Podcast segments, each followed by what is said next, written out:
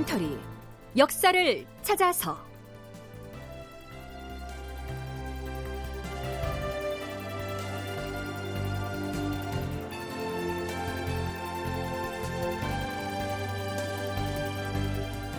제 718편 인사 문제 낭과는 힘이 세다. 극본 이상락 연출 김태성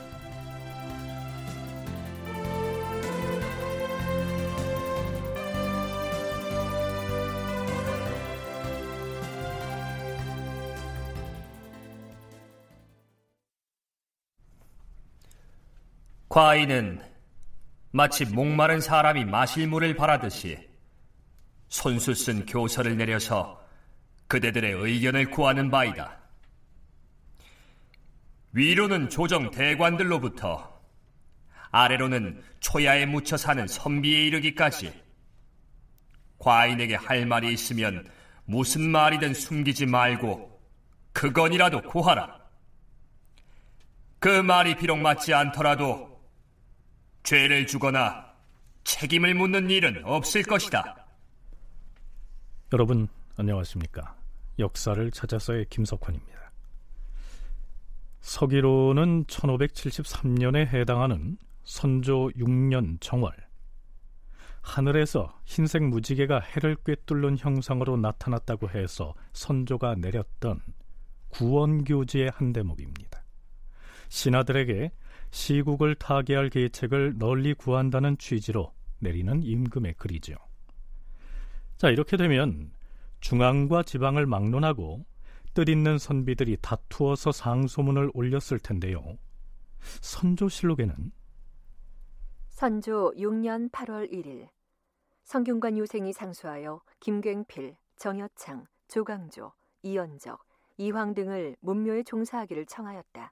그러자 임금은 문묘 종사에 대해서는 공론을 정하는 데 시일이 오래 걸리는 법이니 당장 거행할 수는 없다. 이렇게 대답하였다. 이 짤막한 기사 외에는 누가 어떤 상소를 올렸는지 나타나 있지 않습니다. 아마도 임진왜란으로 자료가 유실되고 없어서 씻지 못한 듯 보입니다. 그런데요. 율곡 전서에 보면 선조의 그 구원 교지에 대해서 율곡 이가 다섯 달 뒤인 선조 7년 1월에 만원 봉사를 올린 것으로 나타나 있습니다. 만원 봉사란 1만 글자로 작성하여 밀봉에 올린 상소문 뭐 이런 뜻인데요. 꼭 글자의 수가 1만 자라기보다는 길게 쓴 장문의 상소라는 의미겠지요. 조선왕조실록에만 해도 꽤 여러 명의 만원 봉사가 전해집니다. 국학진흥원의 이정철 연구원은 이때 올린 율곡 이의 상소문이 조선시대 전체를 통틀어 가장 상징적인 만원 봉사의 대표격이라 할 수 있다고 얘기합니다. 왜 그렇다는 것일까요? 이 만원 봉사는 크게 보면 이가 이황의 경세론을 빠져나온 증거가 됩니다. 왜냐하면 이황도 몇 년 전에 봉사를 하나 올리거든요. 근데 그때 그 봉사에 보면은 여전히 그 경세에서 가장 중요한 거는 대학에 나오는 얘기입니다. 왕이 마음을 바로하고 근본에 힘쓰면 그 세상이 좋아지는 거는 저절로 좋아진다. 라고 하는 어떤 좀 상당히 관념적인 그리고 사실은 그게 그 직전까지 이까지를 포함한 모든 사람들의 경세론이었어요. 그런데 만원봉사에 보면 무슨 얘기가 나오냐면 일은 시의에 적절해야 되고 그 다음에 일을 했으면 실제 성과가 있어야 됩니다. 라고 딱 처음에 나옵니다. 이정철 연구원이 언급한 바로 그 첫 대목을 들어볼까요? 신이 삼가 아뢰옵니다. 정사는 시의를 아는 것이 귀하고 일은 실공을 힘쓰는 것이 중요하니 정사를 하면서 시의를 모르고 일을 함에 있어서 실공을 힘쓰지 아니하면 비록 성군과 현신이 서로 만난다 하더라도 치적이 이루어지지 않을 것이옵니다. 네, 조금 어렵게 들리죠. 좀더 쉬운 말로 바꿔볼까요? 전하, 정치를 하는 데에 있어서는 현실에 맞는 정책이 어떤 것인지를 파악하는 것이 무엇보다 중요하고 이를 추진할 때에는 실질적인 업적을 이루도록 힘쓰는 것이 중요하옵니다. 그렇게 하지 아니하면 제 아무리 위대한 임금과 지혜로운 시아가 만났다 해도 아무런 치적을 이룰 수가 없는 것이옵니다. 대체로 이런 뜻입니다. 그러니까 이전까지만 해도 이왕을 비롯해서 율곡 자신도 세상을 다스리고 경영하는 이른바 경세론을 펼 때 중국 고전에 나오는 잘못 관념적인 말들이나 늘어났었는데 지금 이 만원 봉사에서 율곡은 그 서두에서부터 현실적으로 민생에 도움을 주는 정치가 아니라면 아무 소용이 없다. 이렇게 치고 나온 겁니다. 물론 이런 해석이 좀 거칠기는 하지만요. 율곡은 이후로 선조에게 민생에 힘쓰라는 충언을 자주 하지요. 신진 사람들 모두가 정치적인 승리에 들떠 있을 때 이만 혼자 이제 고민을 하면서 그럼 이게 뭐가 잘못됐길래 지금 세상이 민생이 빨리 좋아지지 않느냐라고 하는 거에 대한 고민이 있었고 그 고민의 결과가 정치 세력의 문제에서 정치 어젠다의 문제, 그다음 민생의 문제 이렇게 전환이 됐고 사실은 그것이 나중에 그 이후에 조선의 경세가들이 이 일을 조선 경세론의 주창자라고 얘기하게 된 이유도 사실은 거기에 있고 반개수록 같은 경우에도 제일 많이 인용하는 사, 람은 역시 이이고요. 그래서 선조 7년의 만원봉사는 대단히 중요한 의미가 있는 문서입니다. 긴 시간 동안 국정을 농단해 오던 척신 세도가들을 비롯한 훈구 세력들이 모두 사라지고 이제야말로 모름지기 살림의 세상이 됐는데 왜 민생은 좋아지지 않는가? 이런 고민에서 나온 것이 바로 이의 만원 상소라는 얘기입니다. 오늘날의 정치 현실에 비춰봐도 시사하는 바가 작지 않아 보이지요.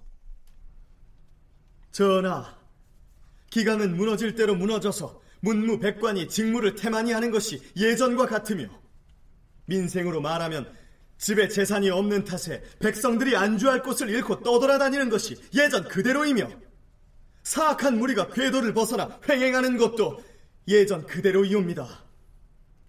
세금 거두는 기준이 되는 공법은 연산군 때 백성을 학대하던 법을 지금도 그대로 유지하고 있고 관리의 임용은 간신 권세가들이 청탁을 앞세우던 습성을 아직도 그대로 따르고 있어옵니다.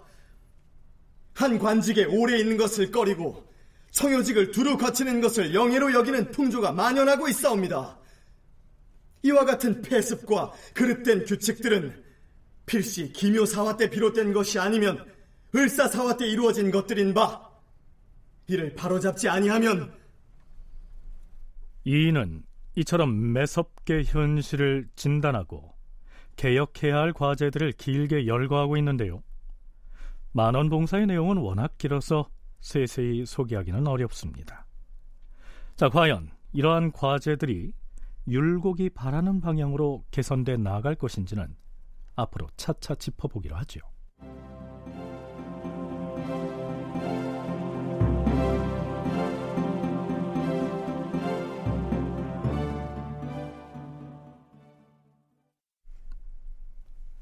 선조 8년 1월 2일 창덕궁의 내전인 통명전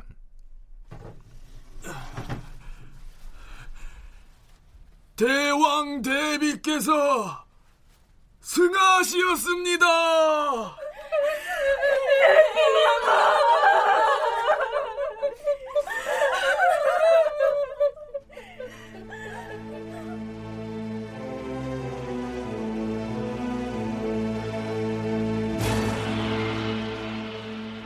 대비께서 밤 사경에 통명전에서 승하하였다. 인순왕후라는 시호로였다. 대비는 풍행이 방정하고 항상 근엄하게 예를 지켰으며 부덕이 매우 단정하였다. 선조가 즉위하였을 때 왕을 보필하고 인도함에 있어 공이 많았다. 임금도 지성스런 효도로 대비를 받들어서 한 번도 대비의 뜻을 거스르지 않았다. 의정부 삼정승이 문무백관을 거느리고 와서 호국을 하였다. 대신들이 임금에게 말했다. 주상 전하, 전하께서는 여러 날 동안 대비마마의 곁에서 약시중을 하시었사옵니다. 이제 상주로서 상례를 하셔야 하니 죽으로 요기를 하시옵소서. 임금이 몹시 슬퍼하며 예를 극진히 하였으므로 사람들이 모두 감동하였다. 인순왕후 그러니까 명종의 비가 세상을 떠난 것이죠. 그런데요. 인순왕후가 사망한 바로 그날에 왕자가 태어납니다. 중전이 아니라 수의 김씨의 소생인데요. 나중에 임해군이 되지요. 자, 그건 그렇고요. 선조는 인순 왕후가 친어머니가 아님에도 그의 죽음에 심하다 싶을 만큼 애도를 표합니다. 임금이 상주가 거처하는 염막에 있으면서 한결같이 옛 상례에 따라 상주의 역할을 하면서 심히 애통해하여 몸이 몹시 쇠약해졌다. 한 달이 넘자 대신들이 나섰다. 전하, 상례로서 말씀 올리자면 다섯 달 동안 염하게 거처하면서 명령이나 교지를 내리지 않는 것이 예를 지키는 것이기는 하옵니다. 그러나 지금 옥체가 쇠약하신데도 예를 지키심이 너무 지나치시어서 이미 손상이 많아 질병이 싹트려 하므로 거처를 옮기시기를 간청하옵니다. 부디 옥체를 살피시옵소서. 주상전하, 전하께서 오랫동안 대비마마의 약시중을 드시느라 피로가 심히 쌓였는데 그러는 중에 갑자기 큰 변을 당하시어 좌절과 애통이 망극하실 것이옵니다. 하오나 그런 옥체로서 한대에 거처하시고 죽도 드시지 않으므로 신들은 근심과 걱정이 절박하옵니다. 죽을 드시기 바라옵니다. 전하, 조종조의 전례를 상고해 보더라도 옛 임금들도 선왕이 승하신 바로 다음 날 죽을 드셨고 3일 뒤에는 밥과 찬을 드셨사옵니다. 세종께서 남기신 유교에도 임금은 깊은 궁중에서 성장하여 보통 사람들과 다르니 3일이 지나면 밥을 먹어야 한다라고 하였사옵니다. 종묘사직을 중히 여기시어 옥체를 살피시옵소서. 경들의 아래는 바가 이와 같으니 마땅히 따라야겠으나 승하하신 인순왕후를 생각하면 더욱 망극하여 내 몸둘 바를 모르겠노라. 이제 선조가 어린 나이이기도 했지만 당시까지 그 조선왕조 역대 임금 중에서는 이제 반계 출신으로는 처음 왕위로 오른 인물이어서 또 선조는 사실 정통성 측면에서 좀 약점이 있었고요. 그 때문에 이제 인순왕후의 정치적인 보살핌과 지지가 아주 절대적으로 필요했습니다. 그리고 누구보다도 선조 자신이 그걸 잘 알고 있었습니다. 그래서 인순왕후 사망 후에 아주 선조가 막 좀 지나치다 싶을 정도로 애도를 하는데 사실은 그런 거는 그 그런 인식을 하고 있었기 때문에 어떻게 보면 지나치게 슬퍼한다라고 하는 것 자체가 그 인순왕하고 가지고 있는 정통성을 자기 걸로 만드는 작업이기도 하다라고 해석할 수 있습니다. 그래서 불과 이제 인순왕후는 불과 7개월 만에 수렴 청정을 끝냈는데 선조의 그 왕위 개성을 안착시키는 걸로 자기 임무를 딱 제안했던 거죠. 이정철 연구원이 언급했듯이 방계 출신의 왕자 중에 한 사람이었던 선조의 경우 인순 왕후가 아니었으면 아예 왕위에 오르지도 못했겠죠. 자, 잠시 명종이 세상을 떠났던 그 임종의 순간으로 돌아가 볼까요?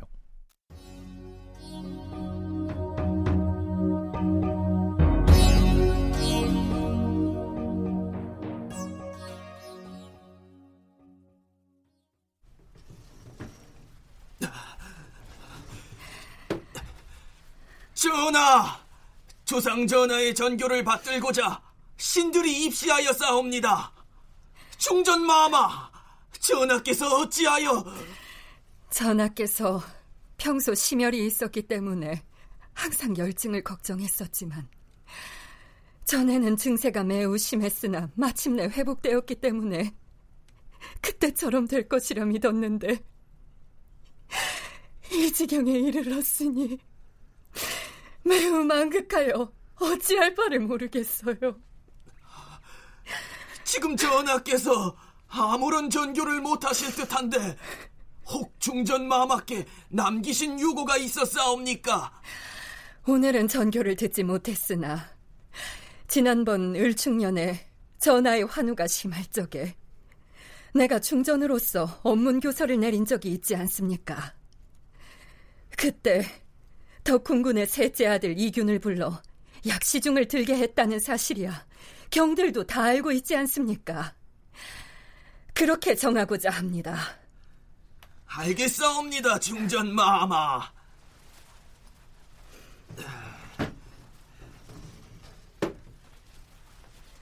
지금 당장 덕훈군의 댁으로 가서 셋째 아드님을 모셔오너라.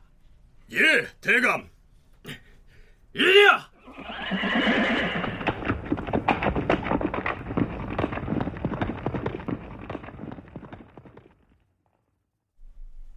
이렇게 해서 왕위에 올랐던 임금이 바로 선조지요.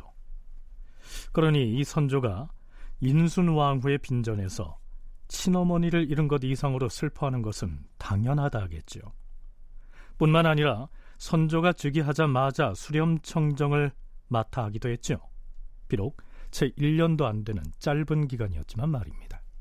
이 짧은 기간 동안에 인순왕후는 굉장히 적지 않은 일을 했습니다. 그래서 명종 제위 중에 발생했던 각종 그 정치적인 사건 희생자들을 복권시키고 또 그 피해를 최소화하고 뭐 이런 조치들을 취했는데 사실 이런 조치가 굉장히 의미가 있는 조치였습니다. 왜냐하면은 선조는 제위 10년까지는 선조대에서 결정한 걸 어떤 것도 바꾸지 않았습니다. 왜냐하면 자기가 정통성이 있으면 바꿀 수 있는데 정통성이 없으니까 선대에서 해놨던 거를 바꿀 수가 없는 거죠.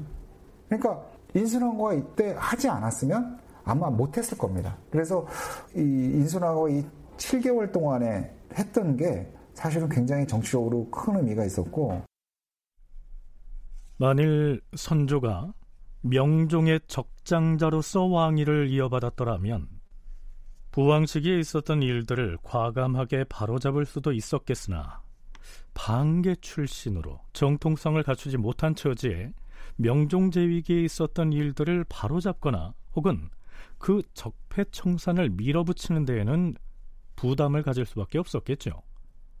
그런데 인순 왕후가 수렴청정을 하면서 가령 을사사화 때 화를 입었던 사람들을 신원하는 등의 조치를 해줌으로써 선조의 부담을 덜어주었죠. 한국학중앙연구원 원창의 연구원은 선조실록을 편찬했던 사림들이 실록에서 이 인순왕후를 좋게 평가할 수밖에 없었던 배경을 이렇게 설명합니다. 인순왕후는 좋게 평가할 수밖에 없죠 사관들이 왜냐하면 그런 척신 정치를 하지 않은 분이고 그리고 이 당시에 이제 그 선조고를 왕위에 올렸을 때 사람들이 그거 수렴정정 길게 안 했으면 좋겠다, 안 했으면 좋겠다 하는 그 의견을 받아들이고 사림들과 왕이 정치할 수 있는 분위기를 조성해 줬다. 안 한 건 아니죠. 1년을 채 못하고 그냥 놓았거든요. 그러니까 이런 것들이 되게 사림들 눈에는 아, 여성으로서 정치한다고 나서지 않고 문제 안 일으키고 한 것만으로도 충분히 좋은 그런 왕후다라고 평가할 수 있는 그런 여건이 됐다고 보여집니다. 이황, 조식, 이준경, 기대승 등 즉위 초에 자신을 이끌어주었던 원로 대신들이 줄줄이 세상을 떠난 데 이어서 이젠 인순 왕후마저 그의 곁을 떠났으니 이제야말로 선조가 진정한 친정을 실시함으로써 자신의 왕권 기반을 다져나가야겠죠.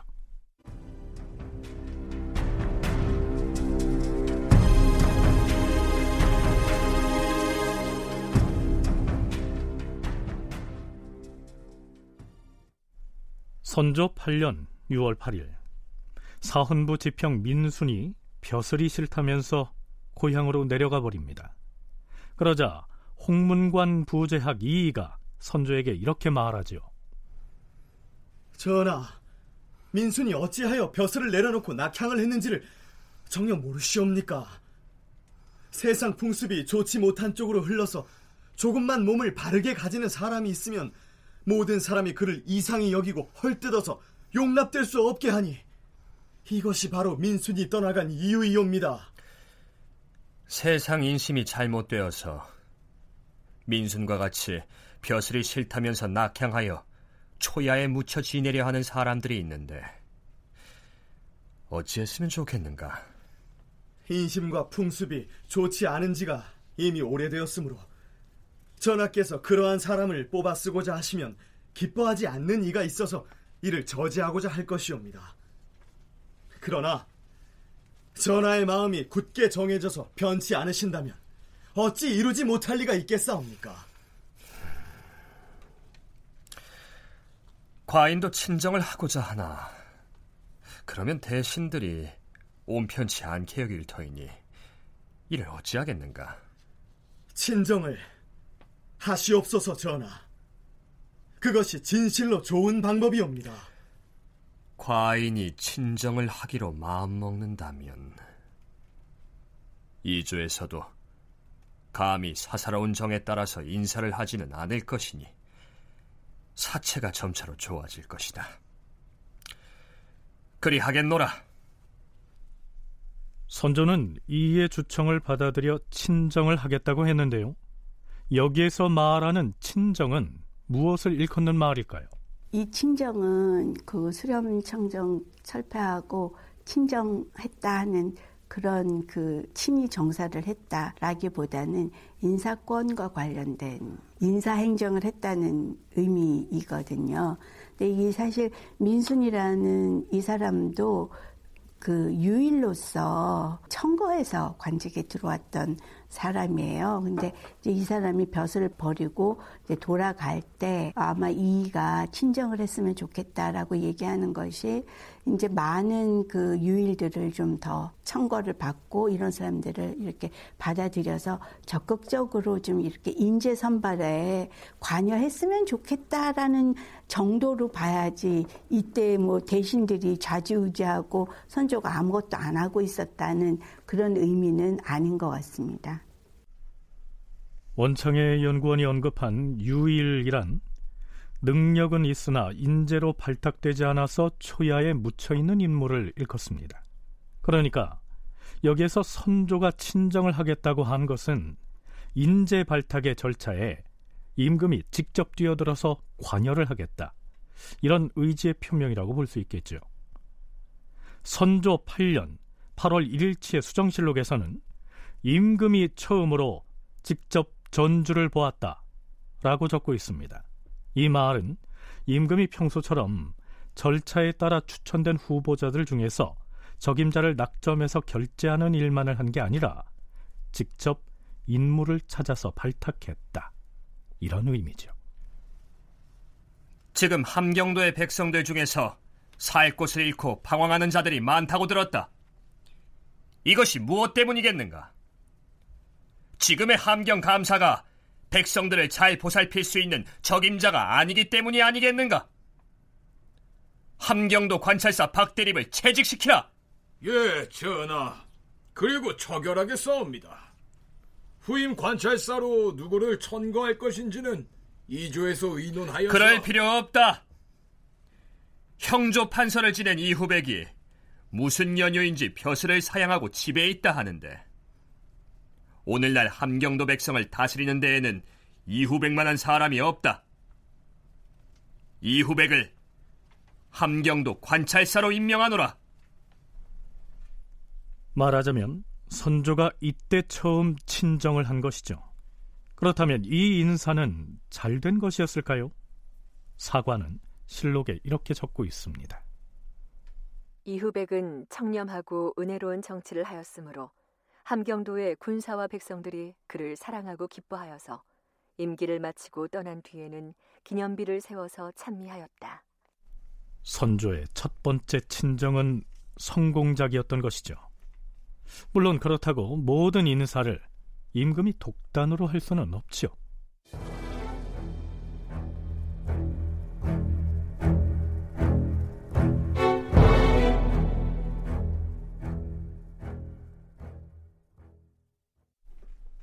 낭천제라고 들어보셨습니까?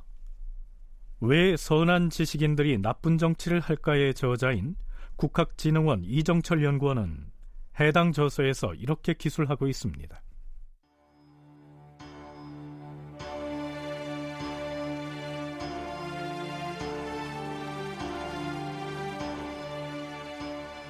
중종 중반 이후부터 명종대에 걸친 훈척 정치의 결과로 관료들의 부패는 심각했다.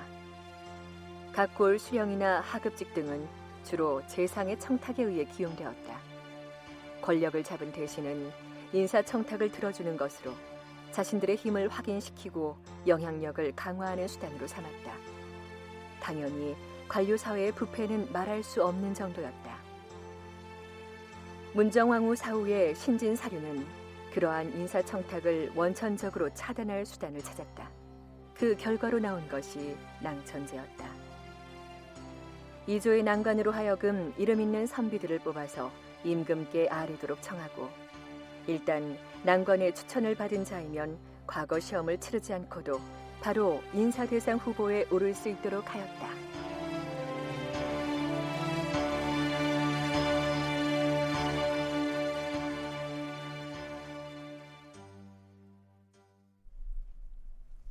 과거 시험에 관계없이 이조 낭관이 인재를 천거한다 해서 낭천제가 되는 것이죠.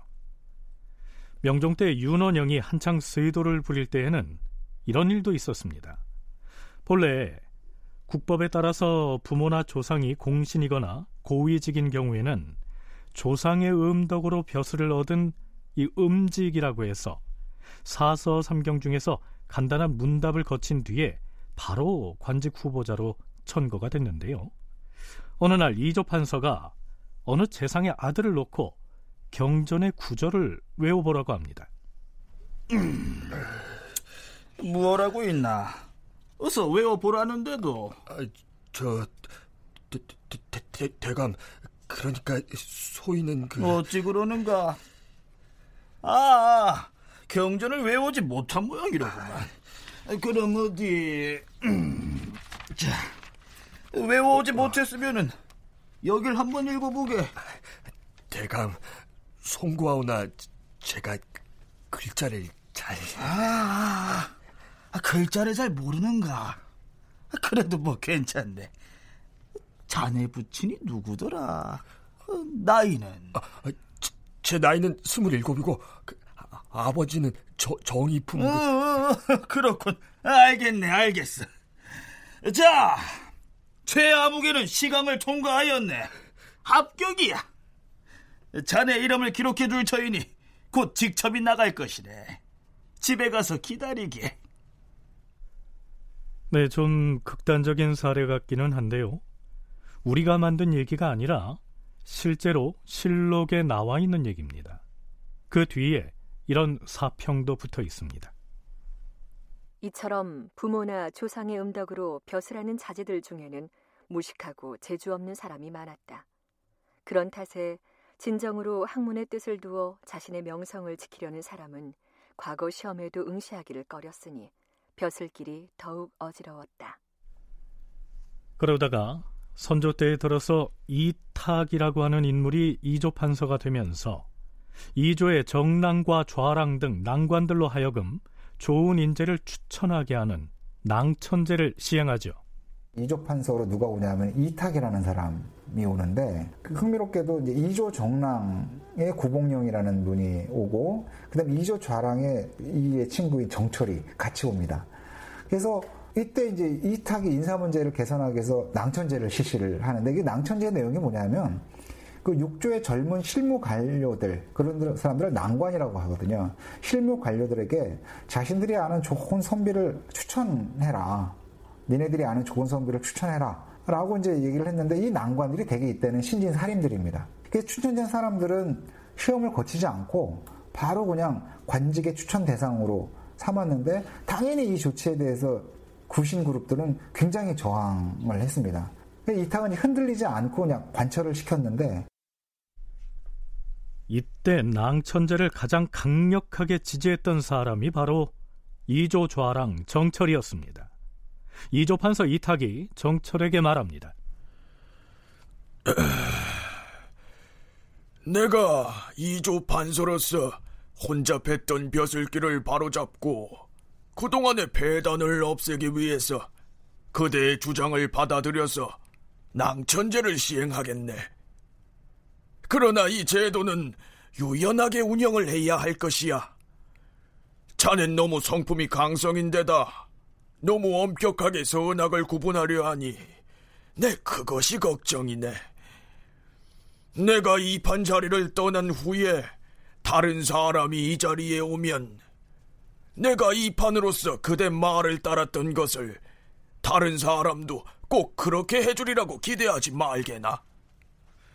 새로운 이 판에게도 그렇게 주장하고 고집하다가는 그대가 용납받지 못할지도 모르니까 말일세. 아닌 게 아니라 얼마 뒤 홍담이 이조 판서로 오지요.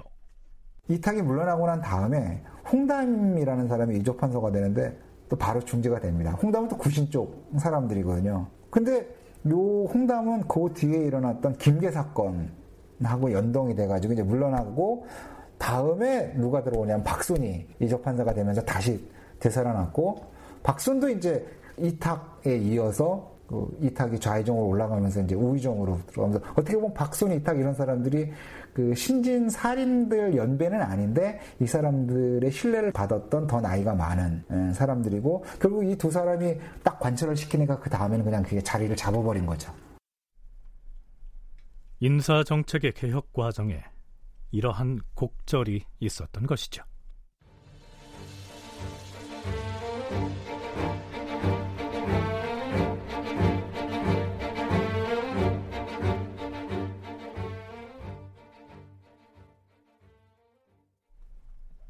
조광조의 김효사림이 개혁을 추진하면서 관철했던 정책 중에 혈량과라는 것이 있었지요. 혈량과는 학문과 덕행이 뛰어난 인재를 천거하게 해서 과거 시험의 전 단계를 다 생략하고 마지막 논술 시험에 해당하는 대책만으로 벼슬길을 열어주었던 제도죠. 따라서 바야흐로 살림 세상을 맞이해서 과거와 관계없이 인재를 등용해야 한다는 목소리가 세를 얻은 것은 자연스러운 일이었겠죠. 선조를 향해서 그러한 주장을 가장 강력하게 제기한 사람은 역시 율곡이였습니다. 전하, 세상이 쇠퇴하고 유교의 도가 지극히 미약해서 많은 선비들이 과거 시험만을 출세하는 길로 여기고 있사옵니다. 하오나 뛰어난 인물들은 반드시 과거 시험에 연연해 하지도 않으며 또한 이것을 위해서 애를 쓰지도 않사옵니다. 과거로 사람을 뽑아 쓰는 것은 말세의 관습인 것이지 어찌 태평성대의 것이겠사옵니까? 그러나 과거를 통하지 않은 자에게 벼슬을 주었다가 높은 관직에 오르게 된 자들 중에 좋지 못한 자도 섞여 나갈 수 있지 않겠는가? 그렇지 않사옵니다, 전하. 공론이 올바른 과정으로 행해진다면 반드시 마땅한 인재를 선발하게 될 것이고 공론이 행해지지 않는다면 과거를 통과한 문사라 할지라도 그들 중에 선하지 못한 자들이 많이 있어서 요직에 오르게 될 것이니 어찌 과거를 통하지 못한 자에 대해서만 나쁜 사람이 섞여 나올 것이라 근심을 할 수가 있겠사옵니까? 음... 그것은 그대 말이 옳도다. 율곡은 뛰어난 인물들은 반드시 과거 시험에 연연해 하지 않는다 라고 말함으로써 과거 시험을 거부하고 치르지 않은 사람 중에 좋은 인재들이 많다 하는 취지로 얘기하고 있습니다. 모든 벼슬이 과거로 통하는 시대가 아니라는 얘기죠. 과거를 한 100년쯤 이렇게 하다 보니까 과거를 통해서 사람 뽑는 것만이 능사가 아니다. 이렇게 된 거예요. 성리학을 공부하던 사람들이 학문을 하면서 관직에 나가기보다는 공부에만 매진하는 사람들이 나타나고 뭐 이런 사람은 과거 안 봤다고 이 사람들 그럼 이렇게 좋은 인품을 가지고 있는 이 사람들을 어떻게 버릴까 하다 보니까 이제 여러 가지 절충안들이 나오게 되는 거죠. 그래서 이제 그런 절충안으로 한 번 시행한 게 현량과잖아요. 그러니까 이게 과거만 가지고는 안 된다. 그렇다고 청거제만도 안 된다. 이걸 어떻게 적절히 이제 과거도 하고 청거도 하고 이런 것들을 잘 배합해서 이제 어 좋은 인재를 발탁하는 거 그게 이제 임금의 몫이라는 이야기지. 요 이야기 안에서 이의가 주장하고 싶은 거는 낭청제에 대한 이야기를 하려고 한 거는 아닙니다. 앞에서 선조가 인사 문제에 개입해서 친정을 하겠다는 의지를 드러냈다고 했는데요. 선조 8년 7월 1일에는 낭관이 추천한 사람의 명부를 이조 판서가 갖고 들어와서 선조에게 의망합니다. 의망이란 후보자 세 사람의 명단을 올려서 임금에게 그 중 한 명을 선택하게 하는 절차지요. 음. 아니 이 사람은 과거에 응시한 적이 없는 성균 유생이 아닌가? 과거에 응시한 적도 없는 학생을 공천하는 것이 대전에 어느 조항에 올라 있는 법인가? 전하, 이 학생은 조상의 음덕이 적용되어서 음시에 응시해야 하지만 그 시험을 보려고 하지 않사옵니다. 비록 학생 신분이지만 그의 능력을 인정해서 이조 난관이 추천을 했사옵니다. 이 제도를 낭천이라 하온데 대전에는 따로 정해놓은 법이 없사옵니다.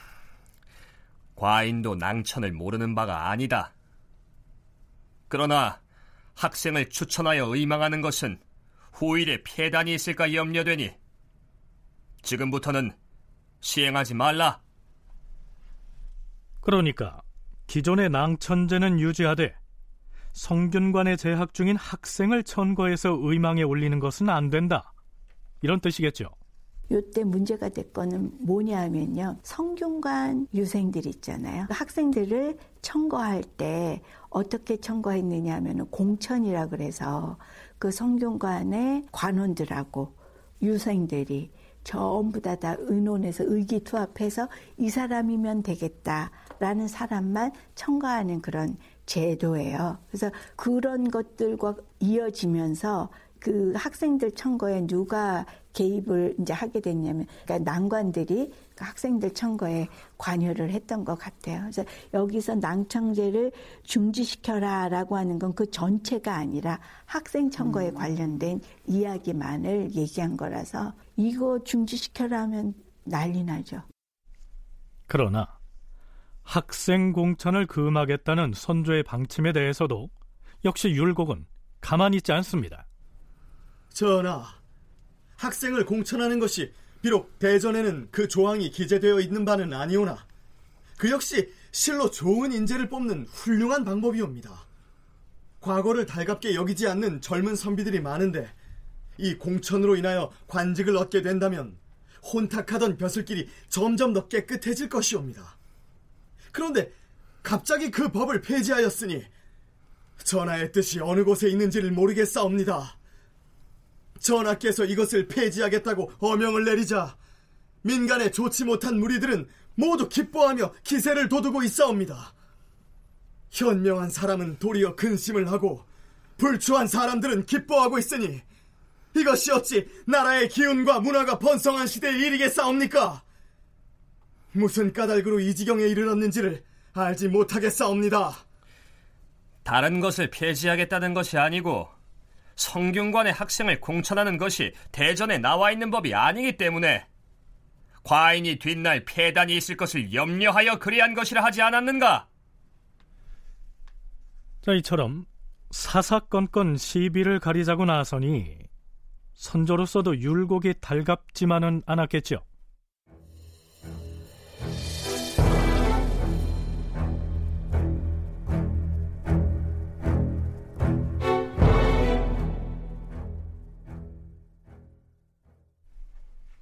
인사제도 개혁에 대해서 선조의 마음이 어디에 가 있는지를 가늠해 볼 수 있는 기록이 있습니다. 선조는 사림의 주장에 밀려서 어찌할 수 없이 이조 난관의 후보자를 천거하는 낭천제를 수용은 하고 있는데요. 가만히 앉아서 난관들이 천거한 사람들을 받아서 의망만 하는 게 아니라 국왕 자신이 직접 그 천거 과정에 참여하려는 시도를 하기도 하지요. 앞에서 현지 백성들의 평판이 좋지 않은 함경도 관찰사 박대립을 해임하고 그 자리에 이후백을 선조가 직접 임명해서 발령한 것이 그 사례라고 하겠는데요. 그런데 선조 8년 8월에 단행된 평안도 관찰사 인사의 경우에는 선조는 관여하지 않고 이조 난관의 추천에 따라서 김계휘가 임명돼서 임지로 떠납니다. 이조의 의망에 따라서 대사원 김계휘를 평안도 관찰사로 임명하노라. 자, 앞에서 함경도 관찰사로 임명돼서 발령을 받은 이후백의 경우에는 벼슬길에서 물러나 있던 처지에서 임금인 선조가 직접 발탁해서 함경 감사가 됐으니까요. 매우 영예롭게 생각했겠죠. 그런데 김계휘의 경우 사헌부의 장관인 대사원을 하다가 평안 감사로 발령을 받았으니 누가 봐도 좌천 인사였습니다. 그렇다면 이 김계위는 어떻게 해서 지방으로 밀려났을까요? 이 시기의 실력자인 허엽과 그의 아들인 이조좌랑 허봉의 입김 때문이었습니다.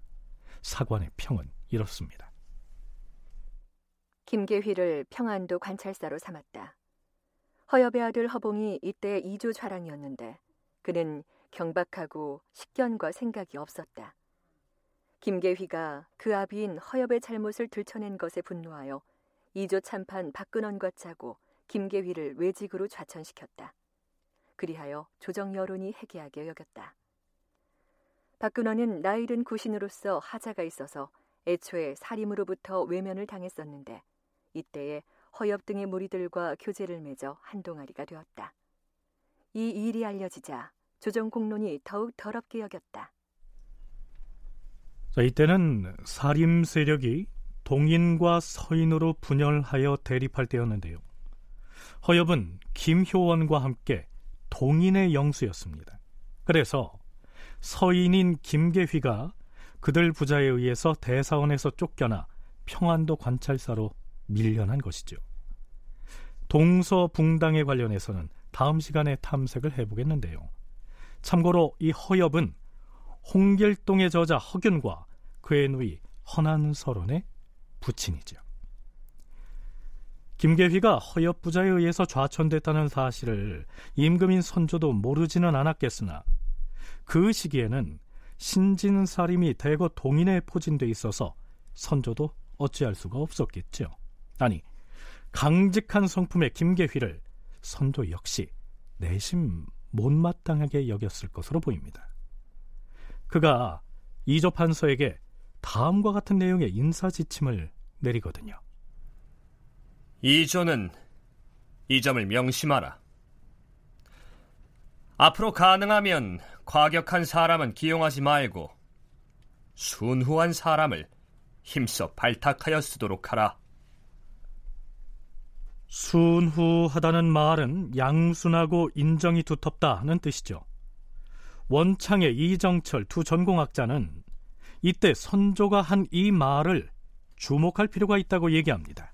이조한테 뭐라고 얘기하냐면 과격한 사람 하지 말고 순후한 사람으로 좀 하면 어떻겠냐는 거. 이건 지금 막 누구를 청구해야 될지 그걸 논의하는 과정에 선조가 같이 했다는 그런 뉘앙스가 조금 느껴집니다. 근데 이렇게 하기는 쉽지는 않거든요. 근데 나중에 저기 영주 정조 가면 도목정사에 칠림했다는 얘기가 자주 나옵니다. 그러니까 도목정사 뭐냐면 성적표 다 받아가지고 다 이렇게 해서 누구는 승진시키고 누구는 자천시키고 누구를 추천하고 하는 그 일을 하는데 왕이 거기 와서 같이 앉아서 했다는 얘기거든요. 그래서 제가 보기에는 여기는 그 정도는 아니지만 그래도 이렇게 이조나 이런 이런 그 인사를 담당한 사람들이 이런 것 추천하고 하는데 선조도 좀 적극적으로 가담해서 이 사람은 어떨까? 아니면 뭐 이런 사람들은 하지 마, 뭐 저런 사람은 해, 뭐 이런 식으로 그런 데까지 관여했다는 정도로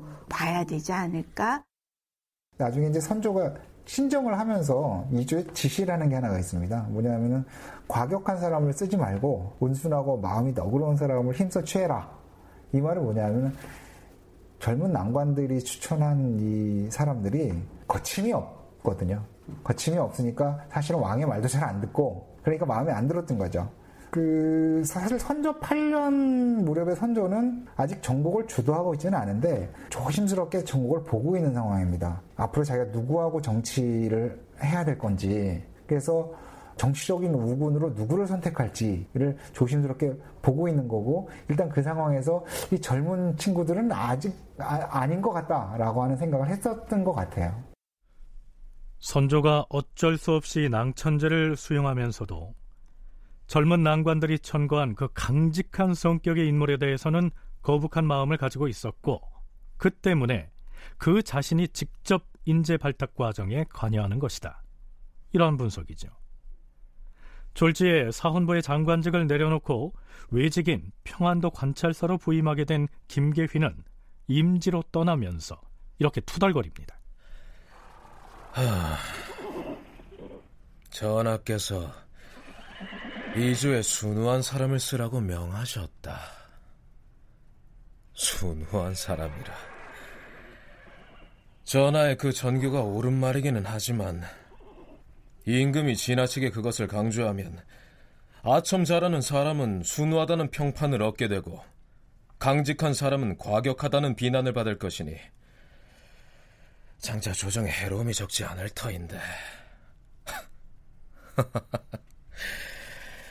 이래 가자.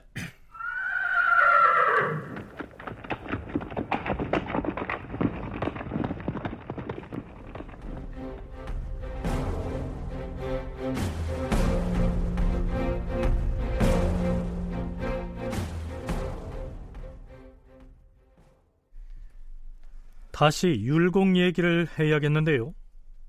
율곡이 편찬한 성학지묘라는 책 이름을 들어보신 적이 있습니까? 선조 8년인 서기 1575년에 율곡이가 홍문관 부교리로 있으면서 저술한 책이다. 그는 군주가 나라를 다스리는 도의 근원과 덕의 요체가 대학에 있다고 보고 대학의 주제인 수신제가 치국 평천하의 도리에 관해서 사서 오경에 수록된 글들과 성현의 말을 모아 정리하고 자신이 주석을 붙인 것이다. 이인은 일찍부터 이 책을 구상했으나 여러 사정으로 편찬하지 못하다가 1575년 가을에 완성하였다. 책이 완성되자 율곡이 임금에게 이 책을 올렸다. 율곡이 책을 올리고 나서 이튿날 경연에 나갑니다. 어, 부제학이 어제 올린 성학지묘를 내 대강 살펴보았느니라. 글이 매우 간절하고도 또한 요긴 하니 이는 부제학의 말이 아니고 바로 성현의 말씀이었다. 나라를 다스리는 치도에 크게 도움이 되겠으나 다만 나같이 불민한 군주는 능히 실천하지 못할까봐 그것이 걱정될 따름이다. 전하, 전하께서 매양 이런 말씀을 하시니 신은 매우 민망하게 여기옵니다. 전하께서는 자질이 탁월하시니 성인이 가르친 학문, 곧 성학을 하지 않는 것이지 능력이 없으신 것은 아니옵니다. 바라건대 독실한 뜻으로 스스로 분발하시어서 큰 것을 이루시옵소서. 아, 그럼 과인이 부지하게 말을 유념하겠노라. 이이가 선조에게 올린 성학지교의 소문을 요약하면 이렇습니다. 전하, 임금은 온갖 맡은 바 임무를 수행해야 하므로 일을 다스리는 때가 많고 책을 읽을 시간은 많지 않사옵니다. 그래서 사서와 육경 중에서 요긴한 것들을 뽑고 선대의 유학자들이 남긴 말들과 역대 사서에 이르기까지 정밀하고 특수한 것만을 뽑아서 내용을 분류하여 차례를 매겼는데 모두 다섯 편이 옵니다. 그 첫째 편의 통설은 몸을 닦고 남을 다스리는 공부를 합하여 말한 것이니 곧 대학에 나오는 이른바 명명덕과 신민 그리고 지어지선이옵니다. 그 둘째 편은 스스로를 수양한다는 의미의 수기이고 셋째 편은 가정을 바르게 하는 정가 넷째 편은 위정이란 것인데 정가는 재가를 말한 것이고 위정은 치국 평천하를 말한 것이옵니다. 정가 즉 집을 바르게 하는 조목은 여덟 가지인데 그 1장은 총론이고 2장은 효도와 공경 3장은 형내 4장은 교자 5장은 친친이란 것인데 어버이께 효도하고 아내와 자식에게 모범이 되고 형제간에 우애하는 도리를 말한 것으로서 율곡은 이어서 별도로 차자를 올려서 군주로서 학문과 정치하는 방법을 극론하였고 또한 어진 사람을 발탁하여 기용하는 방법을 명백히 변론하였으며 더불어 임금의 과실을 지적하여 진술하였는데 그 내용이 아주 적절하고 거기 담긴 말들이 매우 간곡하여서 수천 마디나 되었다. 임금이 답하였다. 음.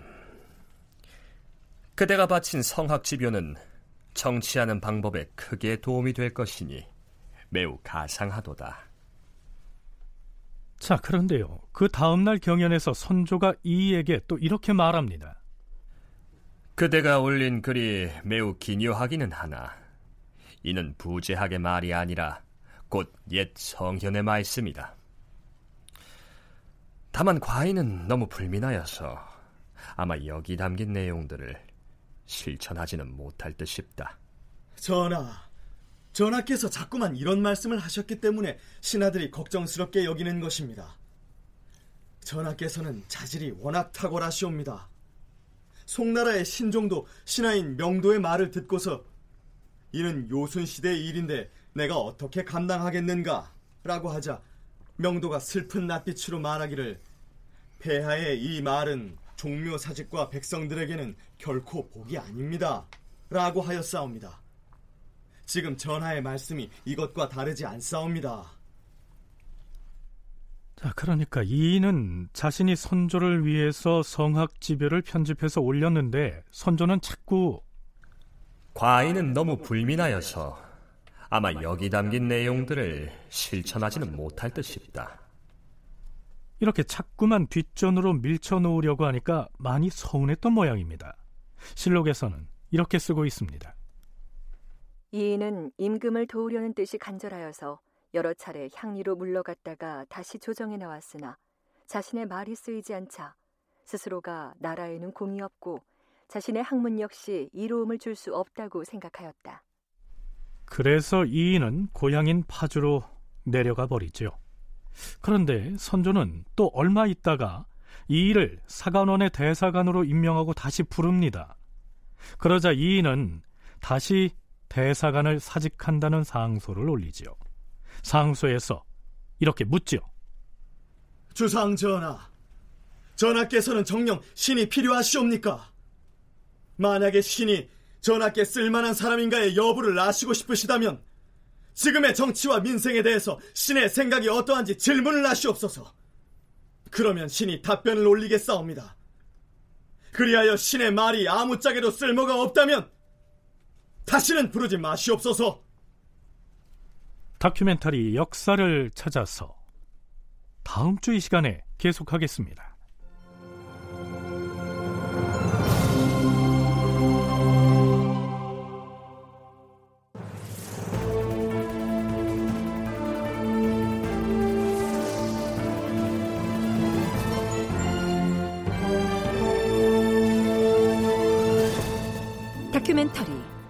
역사를 찾아서 제 718편 인사 문제 낭과는 힘이 세다 이상락 극본 김태성 연출로 보내드렸습니다.